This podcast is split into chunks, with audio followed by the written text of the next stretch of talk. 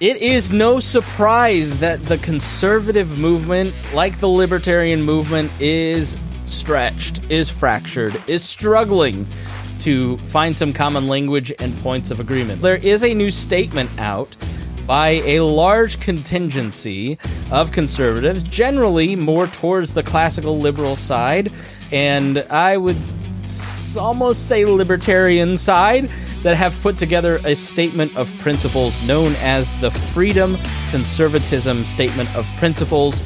My guest, Parker McCumber, and I walk through this statement and talk a little bit about it. Uh, Parker has been on before. He is uh, classical liberal and somebody that has thought deeply about these principles, and you'll hear why. And we'll take you through all 10 of the principles. We'll see what you agree with let us know if you agree or disagree over at chrisspangle.com on the comments for this podcast. And let us know what you think. We agreed with, I agreed with almost all of them. I agreed, I think some of them didn't go far enough. And I don't know how much we can agree on issues of things like foreign policy, but I think it's important to at least find the points of agreement so we can start working towards some civil path as opposed to civil war. Let's take a look at the Freedom Conservatism Statement of Principles right after these words on The Chris Spangle Show. We run on the value for value model here on The Chris Spangle Show and the We Are Libertarians Podcast Network. That means do you get value out of the show? Do you learn something that helps you sound smarter when talking with your friends? Do you feel a little bit more connected to the world and inspired to do something a little bit differently? Well, then please give some value back. And the best way that you can do that is through our Patreon. You can go to supportcss.com or patreon.com slash we are libertarians, and you can join our Patreon. Not only do you support the program and the entire We Are Libertarians podcast network by helping pay all of the bills, you're also going to get ad free shows. You're going to get early releases, sometimes months in advance, in terms of episodes that haven't been released in the public feed yet. You'll also be able to get the full archives, the full RSS feed of all the past episodes. And there's even a tier that you can come on the show or you can have your name mentioned every episode, like I am about to do right now. Thank you so much to our $100 a month members, especially Vincent Pikol, Matthew Durbin, Jason Doolittle, Christy Avery, and our good friend Reinhold. Thank you so much for supporting us and we appreciate everybody that considers making a contribution today. Parker, thanks so much for coming back on the Chris Spangle Show. Thanks so much for having me, Chris. Pleasure to be with you. Yeah, I'm blanking on what did you come back and discuss last time? Do you remember? It was gun control. Gun control, that's right. Yeah. After Washington had signed their bills into effect to institute waiting periods for AR 15 purchases. Yeah, so go check that episode out. So if you didn't listen to that one, Parker is an entrepreneur, U.S. Army veteran, and contributor for Young Voices who specializes in economics, international affairs, and firearms policy. You can follow him at Parker underscore McCumber on Twitter. I will not call it X. I don't care what you've got in your bio. It just sounds wrong. I just refuse. So you're here today to talk about where conservatism is heading. So let's get our priors out of the way. I'm a former Republican turned Libertarian Party turned politically homeless guy in terms of my politics. And I'm libertarian, but I definitely am probably more in the classical liberal, constitutional, Republican, small r camp. So that's where I'm coming from. So when I read the Freedom Statement of Principles from Freedom Conservatism, that you're here to talk about today. I agree with a lot of it. I imagine you do too if you're here to promote it. So, where do you think you fall generally on the spectrum? Chris, you could have just cut out what you said and just applied it to me. Formerly identified as a Republican, now a libertarian. I definitely lean classical liberal and that base foundation of conservatism. All right. I think we can both agree that conservatism and really libertarianism as a movement is in crisis. I think it's a little bit libertarianism is generally more grounded thanks to the non-aggression principle. Mm-hmm. But conservatism over time, a Robert Taft conservative in the 40s is different than a Whittaker Chambers conservative is different than a William F. Buckley conservative it's different than a Reagan conservative is different than whatever the hell Josh Hawley is. So there's a little bit more of a sliding scale I think in conservatism generally, for those who don't know what conservatism is, it's meant to conserve the natural rights tradition. A conservative is supposed to be a person that wants to preserve the Declaration of Independence principles and the principles of the Constitution and natural rights. And that's broken apart in the Trump era. That's how I view the crisis is that they've unmoored and moved more towards populism. How do you read the crisis in conservatism if you think there is one? I actually wrote an opinion on this, and I think part of the bigger picture of the crisis, when most people hear the word conservative, they think GOP. And you look even today, Speaker McCarthy getting voted out. Yeah. If you think cons- uh, conservatives as Republicans, that party is in shambles. They have no foundation of leadership at the moment. It's really odd when there's a large contingent of the Republican Party that thinks that Robert Kennedy Jr. would be a better representative than Mike McCarthy. I'm not saying McCarthy's not a spineless weasel, but he's a lot more like conservative than Robert Kennedy Jr. It's I would call that the identity crisis is that there's no consistency in terms of principles within the modern Republican Party or conservatism. Definitely. And if you look at that across the party, look at, at the presidential race with the different factions, and many of them have just these followers that are so almost like a cult where they're locked in on their nominee and who they're going to support, and they're willing to fight other conservatives to the death.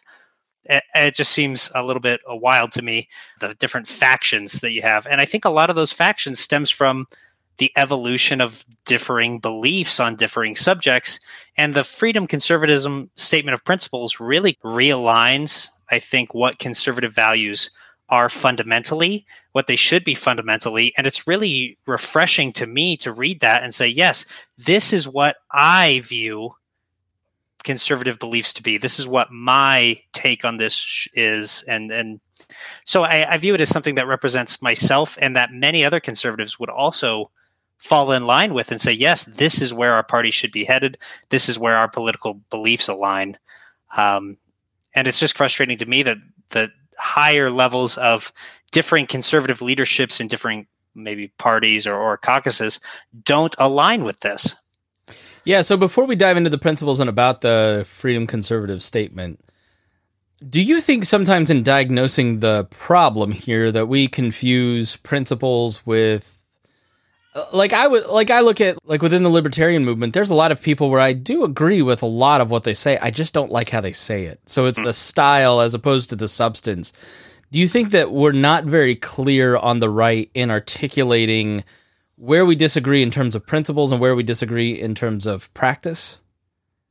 I definitely think that's a, a cause uh, to the problem here and why there's so much factionism and differenting or differences in opinion definitely we need to be better about talking about what the actual issues are and how we're going to address them. I think there's big divergences in both of those. Yeah, so if you go back and look at the John Birch Society in the 50s and you read their blue book, which I have a copy laying around here somewhere, it really reads like a lot of the MAGA movement. And you had a lot of the same strands. You had the more I don't know, government friendly statist Eisenhower Republicans. You had mm-hmm. more Reagan conservatives. You had a bunch of different strands in the 50s and even into the 60s that could never come together. And the uniting force was something called the Sharon Statement and really William F. Buckley. So, can you talk about that statement in which the freedom conservative principles are based on? Uh, yes, so I believe that was authored in in the early 1960s or 1960. September um, 11th, 1960. Yep. There we go. And essentially, it was that basis uh, when somebody thinks about conservatism and they think about the individual liberty, the smaller federal governments, they think about free economic policies. That's where this is, I think, really stemming from, in my opinion. Document that statement essentially laid the groundwork for the modern view of conservatism. Yeah, so the Sharon Statement, founded at in Sharon, Connecticut, at William F. Buckley's house, it had twelve clauses. First was the foremost among the transcendent values is the individual's use of his God given free will, whence derives his right to be free from the restrictions of arbitrary force. William F. Buckley and all the eggheads were writing. This the new statement's a little bit more clear, but basically the purpose it seemed like was to give a standard. So look, if you broadly agree with these principles, then we're in concert and we can support each other and mm-hmm. we'll work together and helped shape the Reagan Revolution. Now, fast forward to today. Who is behind the founding of Freedom Conservatism, a statement of principles? So, freedom conservatism is, or the statement of principles has, I think now they're in the hundreds of, of signers who have backed this.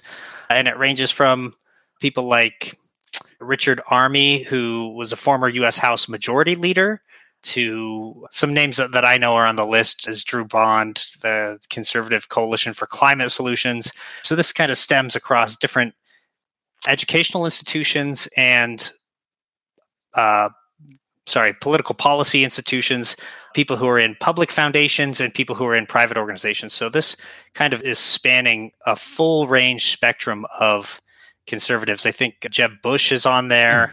Mm-hmm. But then you have Ilya Shapiro from the Cato Institute, and you've got. Yeah. yeah, I'm looking at the list now. You've got Alexandra Hudson, who I go to church with, just to give her a shout out. Charles C.W. Koch, Cook, excuse me, not Coke. Jonah Goldberg. Let's see. I, saw, I know I saw the Washington Post. George Will. I don't know how I forgot George Will's name. um, yeah, so it's the Larry Hogan's on there, who's a lot different than a lot politically a lot different than Andrew Langer for Institute, who's on there for the Institute for Liberty, which is a very mm-hmm. libertarian institute. So yeah, it's got a wide range of people who broadly agree with the principles. And let's dive into those principles. I'll read them and then or at least a truncated version of them and then why don't you expand on why you agree with it, why you think this is an important value for people to hold. Value number 1, we affirm the following principles. Number 1, liberty. Among Americans' most fundamental rights is the right to be free from the restriction of arbitrary force, a right that in turn derives from the inseparability of free will from what it means to be human. Liberty is indivisible, and political freedom cannot long exist without economic freedom. Uh, so, as it said right there in that first sentence, this is among the most fundamental rights. And I think the obviously without liberty, we have no other rights. We have no other foundation uh, to operate on. So I think it, it's important for us to have that freedom from arbitrary force, to have freedom from overreaching government entities, and like it mentions at the end, economic freedom goes hand in hand with this. Um, it's really just the foundation for everything else. It's the yeah, it's the foundation of how we got to where we are as a nation, yeah. and the less freedom and liberty that we have, the the worse the experiment gets. Number two, the pursuit of happiness. Most individuals are happiest in loving families and within stable and prosperous communities in which parents are free to engage in meaningful work and to raise and educate their children according to their values. I absolutely love this principle. One, we're just starting to homeschool our children. And so I really appreciate the support for us to be able to make those choices as parents, as conservatives, to instill what we think is most important in raising our children to help them be contributing members of society and the future leaders of our, our nation. So I really appreciate this principle. I think it's very important for us to have the ability to act how we deem most beneficial for ourselves, for our families, for our loved ones. Yeah, I think it's important to support families. Obviously, community is a huge part of this show and how we can build communities and where civil society is respected and used as the tool. Did an episode with Dan. I'm on my sixth interview today. Hold on, I'll just edit this part. Dan's slipping my mind for some reason. Yeah, Dan Johnson. Yeah, community is such an important point here. Uh, Dan Johnson was on recently talking about that, and we do a lot of that because civil society is incredibly important. You need issues that require a compassionate response are best done by private organizations and not profit driven organizations or the government through coercion. So, number three, the foundation of prosperity. The free enterprise system is the foundation of prosperity. Americans can only prosper in an economy in which they can afford the basics of everyday life food, shelter, healthcare, and energy.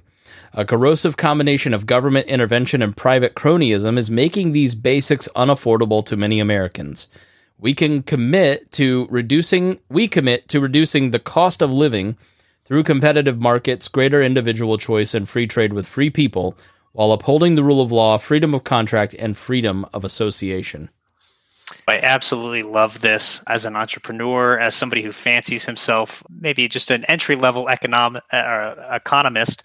I how I operate in my life is entirely based on maybe this principle. So for freedom of prosperity, we have the ability, like we said, to act in the manner most beneficial to ourselves financially. And I think through competitive markets, like it's mentioned here in, in this, uh, that's the best way for us to achieve uh, financial stability as a nation, as an individual, uh, for us to be competitive with different com- or countries, uh, for private ent- entities to be competitive in uh, business. Ultimately, this is what makes the economy move. This is what makes finance move. This is what makes business grow and people succeed. Yeah, when people wake up in the morning excited about their their specialization, right? I'm an expert in podcasting. I don't know how to grow a turnip. I just put some mushrooms into some marinade, right? I don't know how to make teriyaki sauce, right? Mm-hmm. But somebody wakes up every day learning how to grow mushrooms or turnips or make the best teriyaki sauce there is, right? And that specialization where everybody gets to live out their passion and do meaningful work helps create this bed that allows this bed of it's not just about the money right? So I, I have critics in my life that are uh, fans of socialism. They say it's just all about the money with you guys, and that's not what it is. Prosperity no. is more than that. Prosperity is someone waking up and having the dignity of work that they love every single day to create income that they can then give back to their family, friends, community. And it's just the engine of what has made America special. And you mentioned create income, but I think more specifically, this is individuals having the freedom and ability to create value, yeah. not only for themselves, but for society as a whole, yep. and drive the nation, their communities forward. Yes. Number four, full faith and credit. The skyrocketing federal debt, which now exceeds the annual economic output of the United States, is an existential threat to the future prosperity, liberty, and happiness of Americans. We commit to building a constructive reform agenda that can restore America's fiscal sustainability ensuring that gener- future generations inherit a more prosperous and secure nation than the one we now inhabit. I, I know most people that are going to be listening are going to feel the same way about this as I do. Every time I look at the national debt, there's another trillion added. Yeah. The spending just doesn't stop and it's not sustainable. And fundamentally, I think most conservatives, libertarians, Republicans, wherever you're going to fall, view the spending and the government overreach in that uh, as just totally unacceptable. And so, fiscal responsibility and the ability for us to better manage our economic output is going to be what ultimately drives our credit forward in the future as a nation and then subsequently down to citizens. Number five, a nation of laws, not men. Equality under the law is a foundational principle of American liberty. Unfortunately, today this principle is under attack from those who believe that the rule of law does not apply to them. One manifestation of this problem is the explosion of unaccountable and unelected regulations, regulators, who routinely exceed their statutory authority and abridge Americans' constitutional rights. The president should not should only nominate policymakers and judges who are committed to upholding these rights. I 100% agree with this statement. Um, I wrote a, an opinion piece a while back about uh, the ATF ruling by executive fiat. Um, they're not a lawmaking body, but they were instituting a pistol brace ban uh, unconstitutionally without the consent of Congress. Um, and instances like that, as well as instances where people feel there's a double standard in uh, law and order, that is different from maybe the ruling class and the the middle class working man. Uh, and I feel like it's totally unacceptable. Uh, ultimately, our politicians are elected representatives, and our uh, president should be committed to nominating people that are going to support the Constitution in that manner and ensure that we're upholding that right and that freedom. Yeah, rule of law is incredibly important and incredibly foundation to the American system of government. I like that they pointed out the fact that we have overreached the Constitution. And I would also, I think immediately your mind goes to Trump, right? He's uh, obviously on his fifth trial today, literally. But and he should be held to account if he's broken laws. But I think they've pointed out one aspect. There's a great book called Three Felonies a Day that talks about how every person breaks three federal statutes a day. And the Byzantine nature, the reason that the great empire of Byzantine collapsed was because of what's now called Byzantinism, uh, just the amount of regulations and rules and statutes, and it just it got everything got completely unpredictable and inflexible and everybody was held to one standard but not other people were held to different standards and that's where we're at today. It's i do think that people on the right sometimes have the right look donald trump's a criminal but hey if we're going to hold him to this standard let's hold everybody to that standard and i agree. Let's lock up all the politicians Number six, Americans by choice. Immigration is a principal driver of American prosperity and achievement.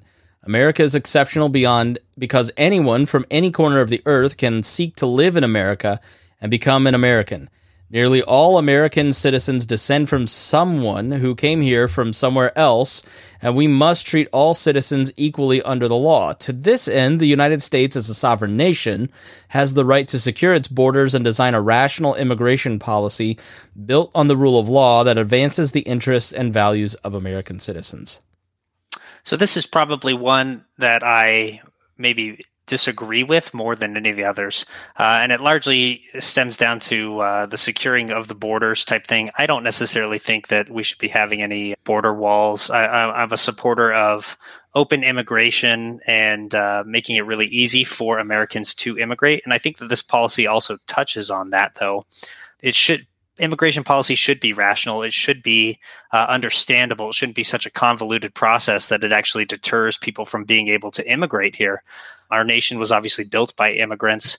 And I think that there's a lot of value in that diversity that we can bring in. For example, uh, organizations that I've worked with and led, we typically are able to solve problems more efficiently if we have people with diverse backgrounds and different, different sorry, different understandings uh, that can contribute to the discourse and the problem solving. I'm a supporter of immigration. I think we should be doing things to make it easier and more navigatable. Yeah, you worked in the most diverse organization in the country, the Army, right? In the military. Uh, you were in the Army, right? Yes. Okay.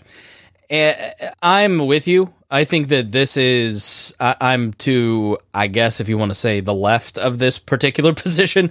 I completely agree with the first part. I think that immigration is a moral good, and I just, Vivek Ramaswamy saying we need to deport naturalized citizens, uh, it's just like a deal breaker for me with him. Yeah. Like, I think that's an insane policy that creates all this unpredictability that's intended to terrorize people and oh it's just people who lied on their forms you can go back on any form like it's a basic principle of libertarianism is like when the more rules the government designs, the more tricks that people who are motivated to mm-hmm. use government force against you will actually use it. And this is one of those times where don't be naive, don't be deceived that when Stephen Miller and Donald Trump say that only people who lied on their application will get deported. You're going to wait two years and hear all these stories about people who didn't lie, but the government is saying they lied and they're getting deported to a country where they never lived, had any attachment to. They're Americans. Yeah. And I can pr- completely agree on that. I do agree. I think.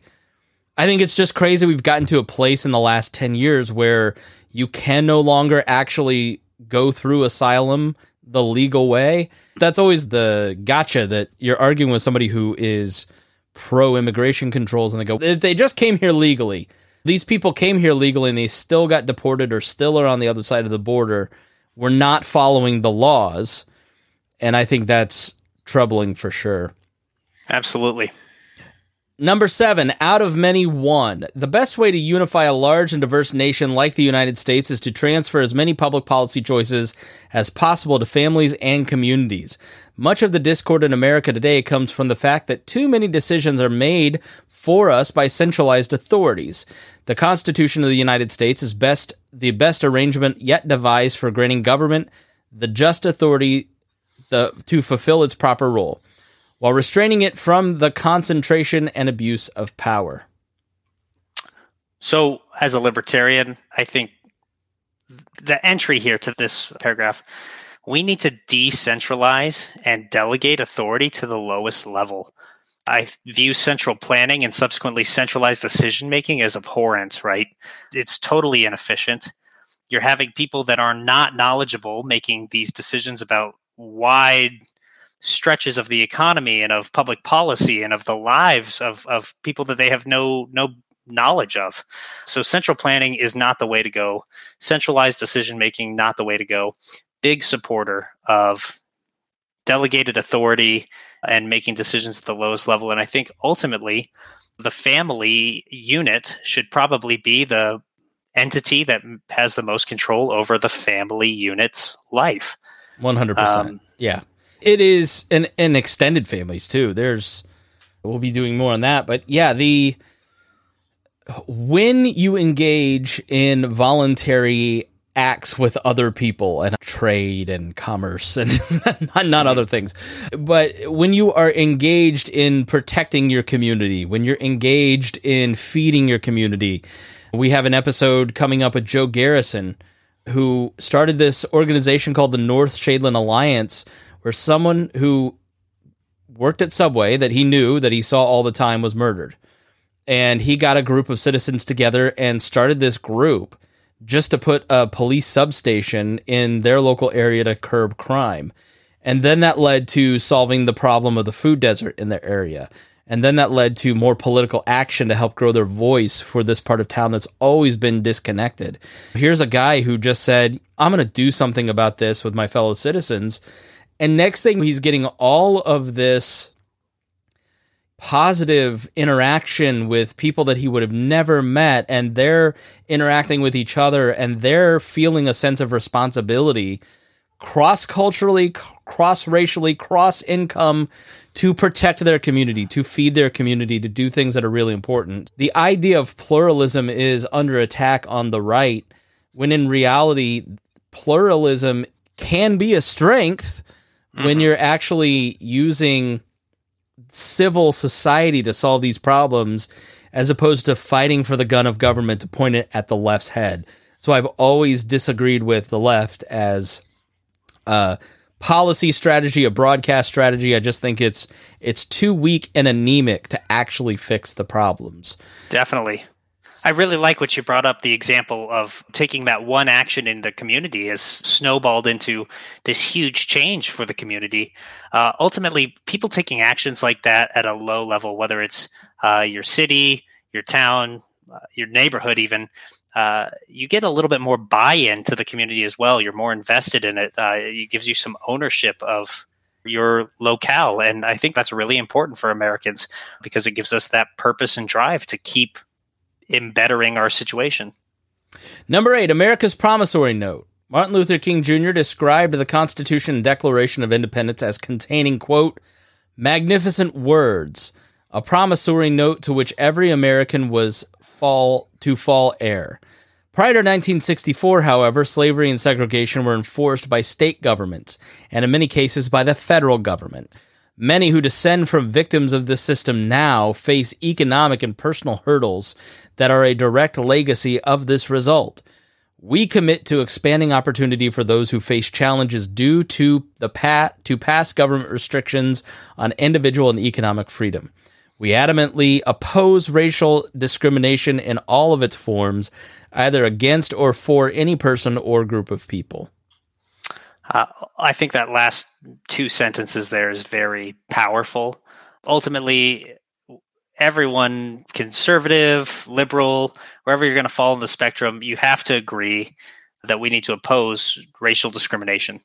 It's you would think Yeah, you would think it's an abhorrent principle. It's inhumane. I just don't. I have a hard time understanding how people can just be racist, racist or yeah. discriminatory to begin with.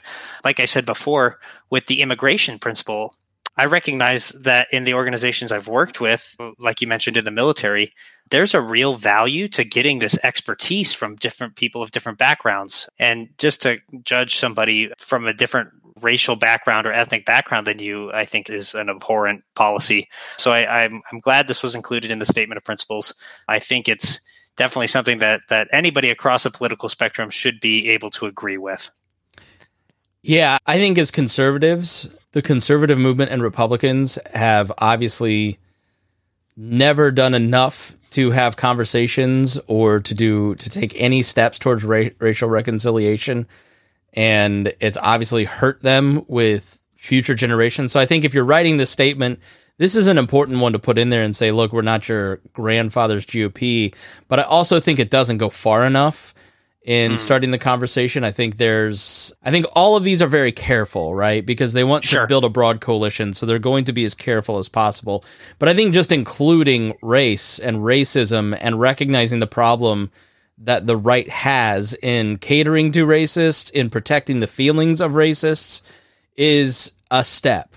Definitely. in the right direction. Maybe well, not both feet, but it's I think it's a step for sure. I think it, uh, if nothing else, it's a foundation that builds a little bit of common ground. Like you noted, looking through the signers on the list, there's people from a, a large cross section of backgrounds in, in, politics here. And if we can create some common ground and create discourse around that, it gives us a, a platform to begin to move forward and, and solve problems. Number nine out of 10 here. We're almost to the end here. The Shining City on a Hill. American foreign policy must be judged by one criterion above all its service to the just interests of the United States. Americans are safest and freest in a peaceful world led by the United States, in which other nations uphold individual liberty and the sovereignty of their neighbors. So, my, my thought when I read this statement is the best way for us as the United States to lead those other nations is by maximally upholding individual liberty and the that fundamental liberty principle that we discussed in the first principle. So I, I view this policy as or this principle as the United a call to action for the United States to one get back to a basis of individual liberty, two be laser focused on internal policy and internal defense, and, and then setting the example of that policy. Yeah, it's really trying to negotiate a point of agreement, right? Because I'm mm-hmm. non-interventionist. I am I agree with Jonah Goldberg on so much, but I listen to him talk about foreign policy and we're on different planets a lot of, of the time. But I think if you can come together and say, look, does this serve the interests of the United States? Let's argue about that. Does it keep us safe and free where we are leaders? Are other nations upholding individual liberty and so- the sovereignty of their neighbors, I think I can look at it and go, Russia invaded the sovereignty of the Ukraine and doesn't have individually individual liberty at its heart. No matter what the issues are in mm-hmm. Ukrainian mm-hmm. politics, they are the victims in this particular. Now, what do we do about it? That's, I think, where it falls starts to fall apart because I don't want to give any more money to Ukraine. Sure. And I'm sure a lot of people on this list would want to give more money to Ukraine, but at least we're trying to find a language where these two sides can start to find points of agreement. That I think the critique of that from the more radical wing of the libertarian movement would be okay, yeah, find points of agreement, but you're never going to get, you're just going to get snowed. It's a MAGA, the valid MAGA argument mm-hmm. of why are we always trying to appeal to the media? Why are we always trying to negotiate certain stances with Hakeem Jeffries? Because eventually you just end up a Republican that agrees with Medicaid instead of wanting to advocate for getting rid of it, right? Which is the Michael Malice argument against the modern GOP, which is completely fair, right? You can be conciliatory to the point of losing your principles in some of it. So I think this one is just broad enough and just slippery enough that you and I can slide in there and go, okay, we will at least be willing to agree to certain points of agreement to be a part of the conversation as a goodwill gesture. But I also don't think that non interventionists are going to get from the people on this list the the kind of conversation or points of agreement back that we'd like. So that's one of my hesitations with this particular piece. Yeah, I think it's similar to the last one where largely it's a foundation to find some common ground and then you can have some discourse and, and right. move forward. Number 10, freedom of conscience. Essential to a free society is the freedom to say and think what one believes to be true. Under the First and Fourteenth Amendments to the Constitution, federal and state governments have a legal obligation to uphold and protect these freedoms. Private institutions have a moral obligation to do the same. Personally, I take this one a step further than what is in the text, um, whether it's reading between the lines or just something I've made up in my own head. The freedom to say and think what you believe is fantastic. I think you take that a step further and you say this is the freedom to uphold your own morals and ethics. So I think it's crucial for the government to be able to uphold that principle for us. And I think that's something that conservatism across the board kind of can rally behind. Yeah, I think freedom of speech, just as a basic principle, is so incredibly important and something that can unite everybody. It's one of the few things that between freedom conservatives and Larry Hogan and the MAGA right and QAnon, like everybody can begin. I, I, I like that they're trying to find these little points of agreement. That look, let's at least get the con- conversation conversation started back in a direction of civility mm-hmm. as opposed to like carving each other up and trying to, to go at each other. I don't think anybody in the Trump camp is going to read this and go, you know what, it's time for civility. I just yeah. they're they think they're still on the ascendancy. They're going to have to lose one more time to, to be humbled before people with hubris can really start to have those conversations. And then most of them will not admit that they lost, or that they did anything wrong, or were ineffective. But overall, I agree with all of these principles. Anything that moves us in a direction of limited government and greater individual uh, so- sovereignty from the government, I think is incredibly important. Yeah, absolutely. I think largely these 10 principles, they do a really good job of bringing the conversation back to a, a, root of conservatism.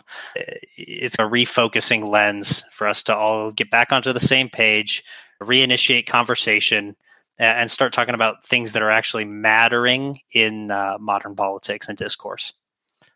All right, Parker, shameless self promotion time. If anybody wants to read these, you can check it out in the show notes. Leave your questions and comments. Go to the chrisspangle.com, go to the Substack, go to the page there and leave a comment. Start the conversation and chat with other folks. Shameless self promotion time. Where can people follow you? Like you said before, it's Parker underscore McCumber. That's spelled M C U M B E R on Twitter. That's right. Darn. Not X. All right, Parker. Thanks so much for joining us. Okay. Thank you so much for having me. And thank you so much for listening. We really do appreciate your time. We know it is valuable. You've got a lot of options, so we appreciate you listening. And if you got something out of it, if you want to share the word, that would be a great way to promote this show. Thank you so much for listening to The Chris Spangle Show.